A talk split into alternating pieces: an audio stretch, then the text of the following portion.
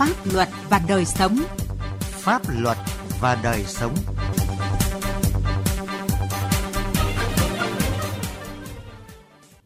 Kính chào quý vị và các bạn. Chương trình Pháp luật và đời sống hôm nay có những nội dung sau. Cần chế tài mạnh để xử lý doanh nghiệp trốn đóng bảo hiểm xã hội. Giải pháp nào ngăn chặn cho vay tín dụng đen trực tuyến? Pháp luật đồng hành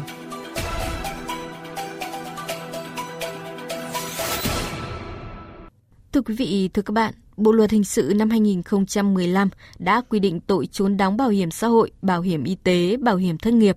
Mặc dù các cấp công đoàn rất nỗ lực đưa các vụ kiện trốn đóng bảo hiểm xã hội ra tòa, nhưng đến nay chưa có vụ nào bị truy cứu trách nhiệm hình sự. Đây cũng là một trong những vấn đề đặt ra khi sửa đổi luật bảo hiểm xã hội đang thu hút sự quan tâm đặc biệt của dư luận. Ghi nhận của phóng viên Đài Tiếng Nói Việt Nam. Hơn 10 năm đi đòi tiền nợ bảo hiểm xã hội cho 500 người lao động, bà Nguyễn Thị Huyền, quản đốc phân xưởng may, nhà máy dệt kim Haprosimex Hà Nội, cùng nhiều người lao động đã tìm gặp lãnh đạo công ty qua các thời kỳ trước và sau khi cổ phần hóa. Nhưng câu trả lời mà người lao động nhận được là doanh nghiệp khó khăn chưa có tiền chi trả cho người lao động. Và cứ thế, gần 500 người lao động sống mỏi mòn chờ doanh nghiệp. Trong số họ, nhiều người đã mất mà gia đình không được nhận tiền tử tuất. Nhiều lao động nữ sinh con bị nợ tiền thai sản. Đầu năm 2023, sau hàng chục lần đi đòi quyền lợi bất thành, các công nhân nhà máy dệt kim Haprosimex đã gửi đơn đến các cơ quan báo chí. Phía doanh nghiệp cuối cùng đã chi trả hơn 15 tỷ đồng tiền bảo hiểm xã hội cho người lao động. Bà Nguyễn Thị Huyền bày tỏ. Chị Ngân chẳng may mắc bệnh hiểm nghèo qua đời từ năm 2012 mà cái chế độ tử tuất của họ cũng vẫn không được lĩnh chờ đến hơn 10 năm thì gia đình họ đã đến bảo hiểm Gia Lâm làm thủ tục để được lĩnh chế độ tử tuất. Tuy nhiên phía bảo hiểm trả lời là do công ty vẫn còn nợ bảo hiểm nên là bảo hiểm xã hội không thể hoàn thiện hồ sơ và thủ tục để chi trả chế độ tử tuất cho gia đình chị Ngân. Tôi nghĩ rằng các cơ quan ban ngành nên vào cuộc. Ví dụ như là doanh nghiệp mà nợ bảo hiểm mà không chi trả được nợ bảo hiểm của người lao động thì cái doanh nghiệp đấy phải khởi kiện này, thậm chí còn tước giấy phép kinh doanh ấy. Có những cái biện pháp mạnh như thế thì là người ta sẽ không nợ động bảo hiểm để dẫn cho người lao động phải mất đi cái quyền lợi như vậy. Theo thống kê của Tổng Liên đoàn Lao động Việt Nam, hiện có hơn 200.000 người lao động là nạn nhân của tình trạng chậm trốn đóng bảo hiểm xã hội, không được hưởng các chế độ. Riêng tại Thành phố Hồ Chí Minh, tính đến tháng 7 năm nay, có tới hơn 82.000 doanh nghiệp chậm đóng bảo hiểm xã hội với số tiền hơn 6.200 tỷ đồng. Hiện Công an Thành phố Hồ Chí Minh đã có kế hoạch phối hợp với các đơn vị xác minh củng cố hồ sơ để khởi tố doanh nghiệp vi phạm việc chủ sử dụng lao động trốn đóng chậm đóng bảo hiểm xã hội kéo theo nhiều hệ lụy nghiêm trọng đối với người lao động như không nhận được trợ cấp thất nghiệp, không được cơ quan bảo hiểm xã hội chi trả các chế độ như ốm đau, tai sản, hưu trí, tử tuất, không thể chốt được sổ bảo hiểm xã hội kể cả khi đã chuyển đến làm việc ở nơi khác. Hệ quả này còn tác động đến gia đình của người lao động và cả xã hội. Mặc dù Điều 216 Bộ Luật Hình sự năm 2015 đã quy định tội trốn đóng bảo hiểm xã hội, bảo hiểm y tế, bảo hiểm thất nghiệp, nhưng đến nay các cơ quan tố tụng chưa truy cứu trách nhiệm hình sự đối với bất cứ vụ án hình sự nào.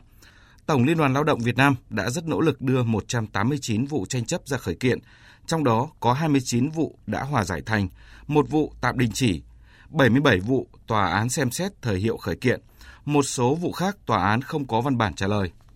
Ông Ngọ Duy Hiểu, Phó Chủ tịch Tổng Liên đoàn Lao động Việt Nam cho biết, việc thực hiện quy định này hiện còn vướng mắc, việc xử lý hình sự vẫn dậm chân tại chỗ do các quy định về quy trình, thủ tục khởi kiện trong các luật liên quan còn chưa thống nhất. Việc bảo vệ cái quyền về bảo hiểm xã hội người lao động được quy định trong bốn đạo luật. Rất tiếc là trong quá trình xây dựng luật, các cơ quan xây dựng rồi thẩm tra đã không để ý đến một việc tức là đảm bảo tính thống nhất của các đạo luật. Do vậy mà các đạo luật hiện nay thì có sự mâu thuẫn. Có những luật quy định công đoàn nói chung, nhưng có những đạo luật thì quy định rõ là phải là công đoàn cơ sở. Có những đạo luật quy định bắt buộc phải là do người lao động ủy quyền và có những đạo luật thì quy định chung. Chính vì còn có những cái khác nhau như vậy dẫn đến mặc dù tổng liên đoàn rồi công đoàn các cấp rất nỗ lực để đưa các vụ kiện này ra tòa thế nhưng mà đến nay thì cơ bản là bế tắc Luật bảo hiểm xã hội hiện hành giao quyền khởi kiện doanh nghiệp chậm đóng, trốn đóng bảo hiểm xã hội cho công đoàn cơ sở. Luật sư Nguyễn Danh Huế, Chủ tịch công ty luật Hừng Đông cho rằng quy định này không phù hợp với thực tế vì hầu hết đội ngũ cán bộ công đoàn cơ sở đang hưởng lương từ chủ doanh nghiệp nên rất ít người dám đứng ra khởi kiện người sử dụng lao động. Ủy quyền pháp nhân thì chỉ cần ký đóng dấu là xong, nhưng mà ủy quyền từ cá nhân ấy thì lại phải một là phải xác nhận chữ ký của ủy ban nhân cấp phường hoặc là lại phải ra công chứng bản thân cái thủ tục ủy quyền nó đã rất khó. Khi mà ủy quyền ấy người lao động thì họ không phải là sống tập trung ở một chỗ. Họ có thể ở rất nhiều nơi. Nên là cái việc ủy quyền cho đến hàng mấy chục thậm chí hàng trăm người lao động cho công đoàn là gần như là điều không thể. Doanh nghiệp vẫn được vinh danh rồi vẫn lên nhận bằng khen hay vẫn có thực hiện những cái quyền khác mà không bị hạn chế. Đó là một cái bất cập là trong cái việc là chúng ta chưa đồng bộ hóa được các cái dữ liệu của doanh nghiệp. Ông Dương Văn Hào, trưởng ban thu Bảo hiểm xã hội Việt Nam đề xuất có thêm các chế tài pháp luật. Cái sửa luật sắp tới là chúng tôi cũng đã đề xuất sẽ đưa thêm là một số các chế tài nữa. Cái chế tài thứ nhất ấy là phong tỏa hóa đơn như cơ quan thuế.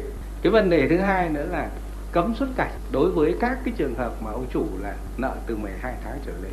Cái thứ ba nữa là các cái địa phương áp dụng thêm các cái hình thức, ví dụ như là không cho đấu thầu với các cái dự án ờ, đầu tư công nhỉ? không vinh danh, không khen thưởng đối với các cái doanh nghiệp có nợ động Cùng với việc sửa đổi luật bảo hiểm xã hội cho phù hợp với thực tiễn, cơ quan thanh tra lao động cũng cần thường xuyên kiểm tra, công khai các doanh nghiệp bị xử lý hành chính, hình sự, đẩy mạnh công tác tuyên truyền để người lao động biết mức đóng và có trách nhiệm đóng bảo hiểm xã hội theo quy định.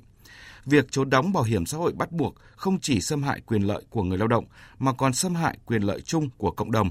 Do đó, doanh nghiệp ngoài việc bồi thường hành chính cho người lao động còn phải bồi thường cả lợi ích công cộng sau khi làm mất trật tự xã hội, gây hoang mang, xáo trộn xã hội vì nợ đóng thời gian dài.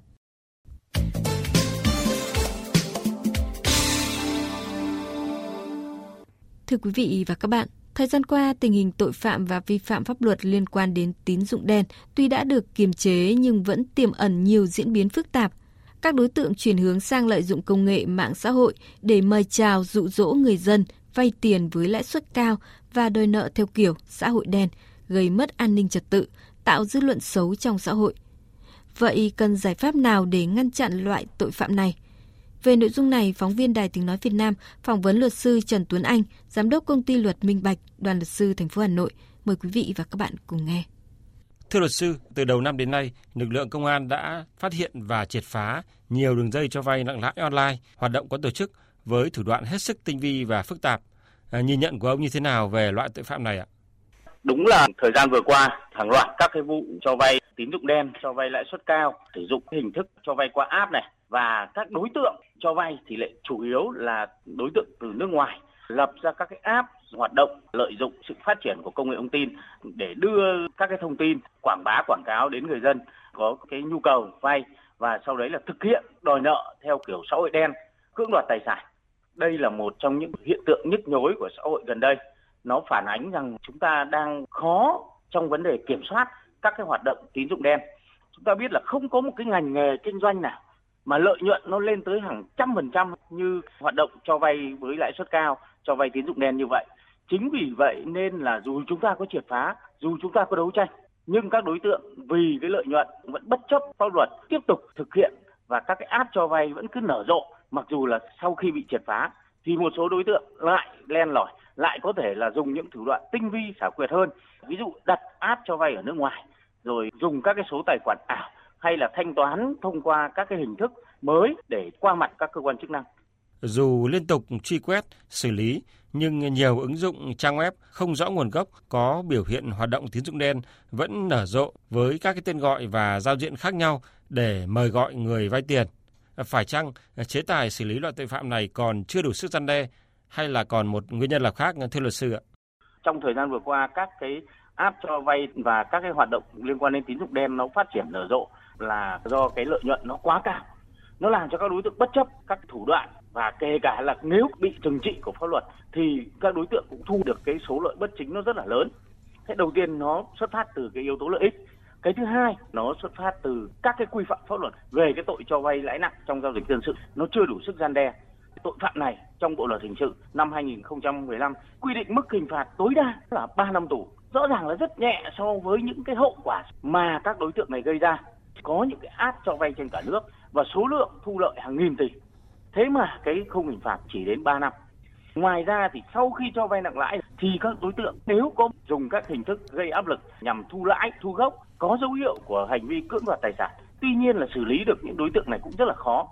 Và một trong những nguyên nhân nữa theo tôi đấy là cái việc xử lý trên thực tế. Mặc dù chúng ta biết là các cái hành vi này nó diễn ra ngang nhiên trên cả nước, tuy nhiên những cái đối tượng mà bị xử lý nó lại chưa tương xứng dẫn đến các đối tượng nhờn pháp luật vẫn tiếp tục thực hiện các hành vi vi phạm pháp luật. Thời gian qua, cơ quan chức năng đã tuyên truyền và cảnh báo về những rủi ro khi vay tiền có áp, nhưng mà vẫn có không ít người xa vào bẫy của các cái đối tượng này. Vậy luật sư có lời khuyên gì để mỗi người dân không trở thành nạn nhân của tội phạm tín dụng đen trực tuyến?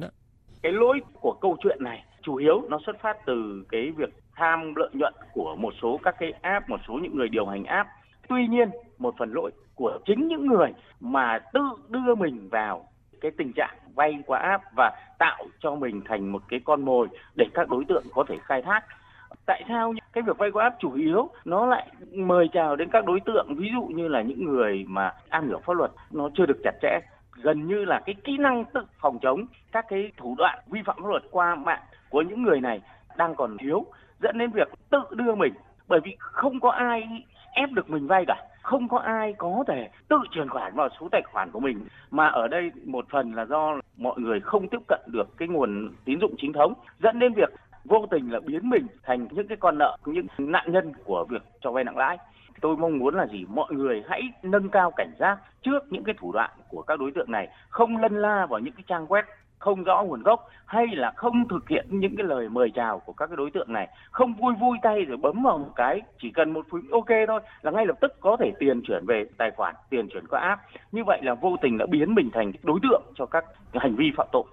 Trước khi được các cơ quan chức năng bảo vệ thì chúng ta phải trang bị cho mình cái kỹ năng tự bảo vệ mình khi mà tham gia trên cái mạng internet cũng như là tham gia vào các cái giao dịch dân sự nói chung khi mà phát hiện ra mình bị các đối tượng này lừa rồi hay chuyển tiền vào rồi thì chúng ta cần phải ngay lập tức báo các cơ quan chức năng để họ vào cuộc và ngăn chặn các hành vi vi phạm pháp luật này một cách kịp thời. Xin cảm ơn luật sư. Thưa quý vị, chương trình Pháp luật và đời sống hôm nay xin dừng tại đây. Chương trình do biên tập viên Quang Chính biên soạn. Xin chào và hẹn gặp lại trong các chương trình sau. Trẻ em là người dưới 16 tuổi. Trẻ em được nhà nước, xã hội và gia đình bảo vệ và chăm sóc. Theo quy định của luật trợ giúp pháp lý, tất cả trẻ em, bao gồm trẻ em là người dân tộc thiểu số, thuộc diện được trợ giúp pháp lý miễn phí. Vì thế, khi có vướng mắc pháp luật, trẻ em, bao gồm trẻ em là người dân tộc thiểu số, sẽ được nhà nước trợ giúp pháp lý miễn phí mà không phải trả tiền, lợi ích vật chất hoặc lợi ích khác. Trẻ em là người dân tộc thiểu số được trợ giúp pháp lý theo các hình thức sau đây. Được tổ chức thực hiện trợ giúp pháp lý, cử người tư vấn pháp luật, hướng dẫn, đưa ra ý kiến, giúp soạn thảo văn bản liên quan đến tranh chấp, khiếu nại, vướng mắc pháp luật, hướng dẫn giúp các bên hòa giải, thương lượng, thống nhất hướng giải quyết vụ việc. Được tổ chức thực hiện trợ giúp pháp lý cử người tham gia tố tụng, bảo chữa, bảo vệ quyền và lợi ích hợp pháp trước các cơ quan tiến hành tố tụng, công an, viện kiểm sát, tòa án. Được tổ chức thực hiện trợ giúp pháp lý cử người đại diện ngoài tố tụng trước các cơ quan nhà nước có thẩm quyền khác để bảo vệ quyền và lợi ích hợp pháp của trẻ. Hiện nay, các tổ chức thực hiện trợ giúp pháp lý cho trẻ em nói chung và trẻ em là người dân tộc thiểu số nói riêng bao gồm 63 trung tâm trợ giúp pháp lý nhà nước trực thuộc Sở Tư pháp các tỉnh, thành phố trực thuộc Trung ương và các tổ chức tham gia trợ giúp pháp lý. Bạn có thể tìm thông tin liên hệ của các trung tâm trợ giúp pháp lý nhà nước và tổ chức tham gia trợ giúp pháp lý bằng cách truy cập danh sách tổ chức thực hiện trợ giúp pháp lý trên cổng thông tin điện tử Bộ Tư pháp, trang thông tin điện tử trợ giúp pháp lý Việt Nam, trang thông tin điện tử của Sở Tư pháp địa phương. Hoặc có thể gọi về Cục trợ giúp pháp lý Bộ Tư pháp theo số điện thoại 024 62 73 96 31 để được cung cấp thông tin liên hệ.